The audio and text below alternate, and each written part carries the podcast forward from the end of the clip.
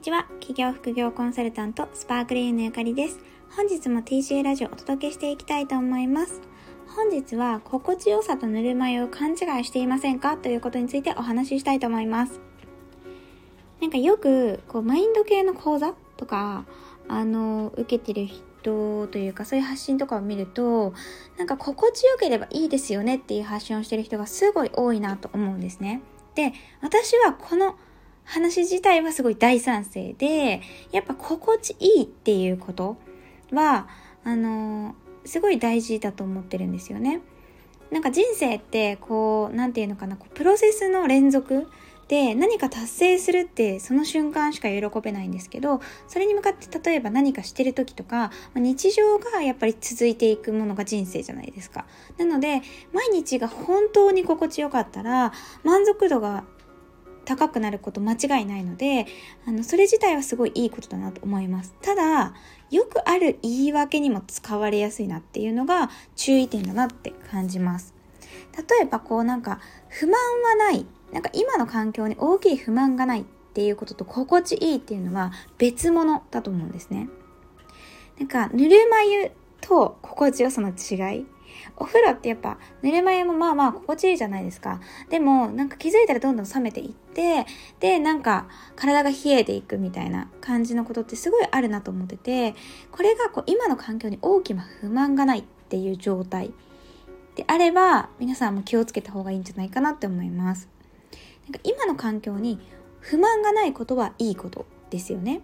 でも今の環境がじゃあ最高に大好きですか？って言ったらうーんどうだろうって思う方。そういう方はぬるま湯に使っちゃってる可能性があると思います。やっぱ可もなく不可もなくみたいな環境でずっとこれからも過ごしていきたいですかっていうことなんですよね。でやっぱぬるま湯に使ってる状態って無理しなくていいのである意味やっぱ心地いいは心地いいんですよ。けどなんかあなたが求める心地よさって本当にぬるま湯のことですか？っていうと多分違うんじゃないかなと思います。私もなんかよくなんか頑張るの疲れた時とかに結構思うんですよね。いやでもこのままでもいいよねとか。このままでも別に大きい不満があるわけじゃないしいいじゃんみたいに思うんですけど本当になんか私が求めてるものって何だろうって真剣に考えたらやっぱりもう少しこう理想の自分になって本当に望みを叶えたいな生き生きしてるっていう状態なんじゃないかなって思うんですよね。で例えばなんかこの分かりやすい例で言うと理想の心地よさ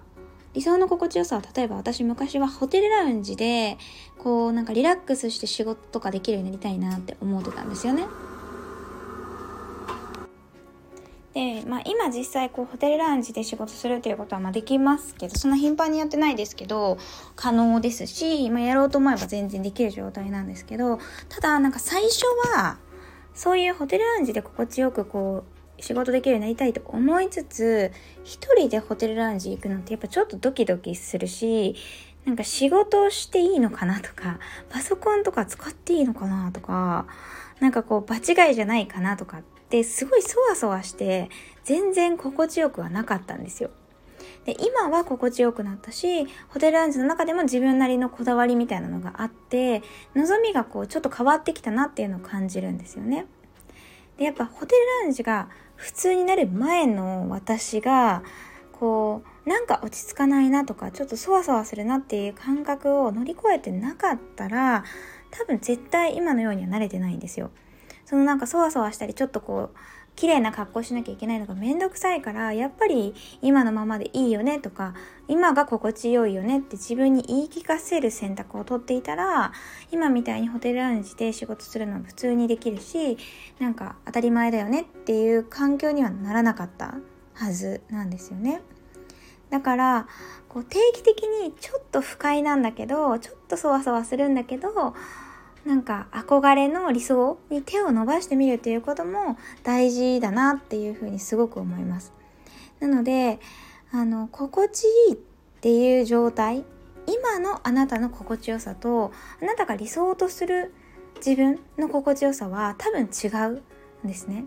で、本当になんか望む未来っていうのがあって、その時の心地よさっていうのを手に入れたいんであれば、多分、一時はそわそわしたり、まあ、心地よくないっていう状態を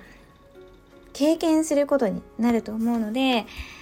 なんか今の自分はどうなんだろうぬるま湯なのか、それとも本当の心地よさに向けて何かやってる途中なのかっていうのはぜひ自分に聞いてみていただきたいなって思います。ということで本日もこの辺で終わりたいと思います。本日もご視聴いただきありがとうございました。TCA ラジオではビジネスやキャリアアップに役立つ情報や現役パラレルキャリアのゆかりのライフスタイルなどをお届けしています。次回もぜひ聴いていただけたら嬉しいです。ありがとうございました。バイバーイ。